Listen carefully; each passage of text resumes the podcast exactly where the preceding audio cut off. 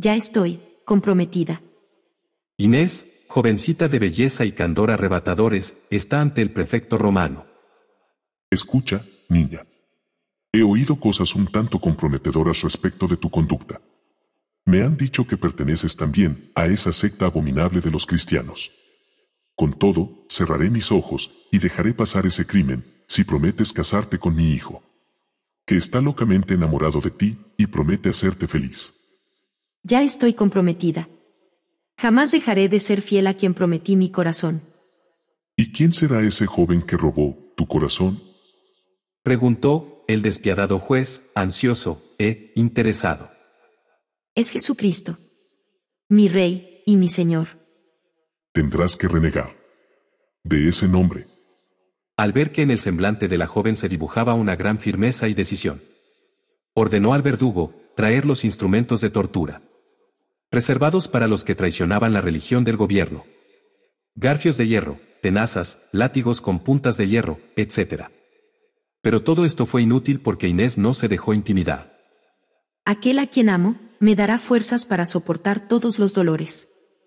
Pero tú, eres una niña, y tan bonita. Me duele verte morir tan joven. Basta sacrificar a nuestros dioses. No te preocupes por mis pocos años. No necesito tu compasión. Inés fue condenada a morir a espada.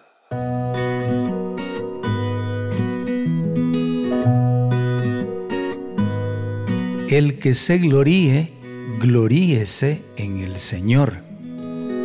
Que no es hombre de probada virtud el que a sí mismo se recomienda, sino aquel a quien el Señor recomienda. Palabra de Dios, te alabamos Señor.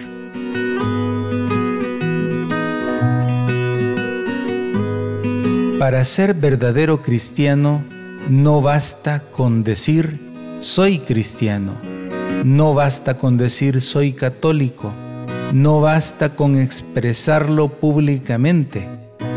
Es necesario que nuestras palabras estén apoyadas con nuestra manera de vivir, con nuestra decisión por seguir a Jesús.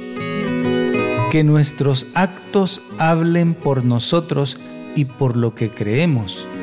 Esto es lo que ha acontecido en la vida de muchos santos, como es el caso de Santa Inés, virgen y mártir que vivió en el siglo IV.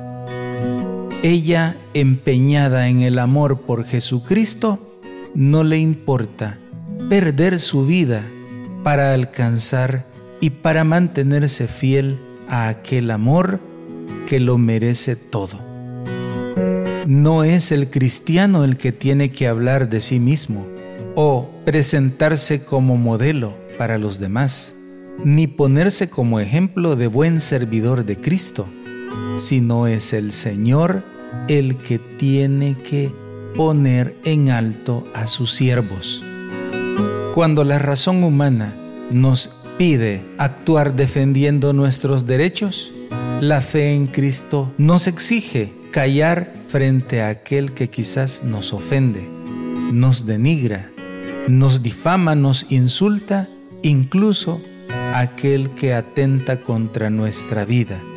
Es allí donde el testimonio cristiano se aferra a la promesa que Cristo ha hecho a todo aquel que lo siga, a todo aquel que en él crea, a todo aquel que coma su cuerpo y beba su sangre, no morirá, sino que tendrá la vida eterna.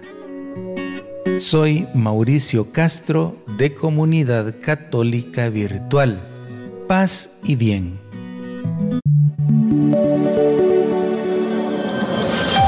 Comunidad Católica Virtual.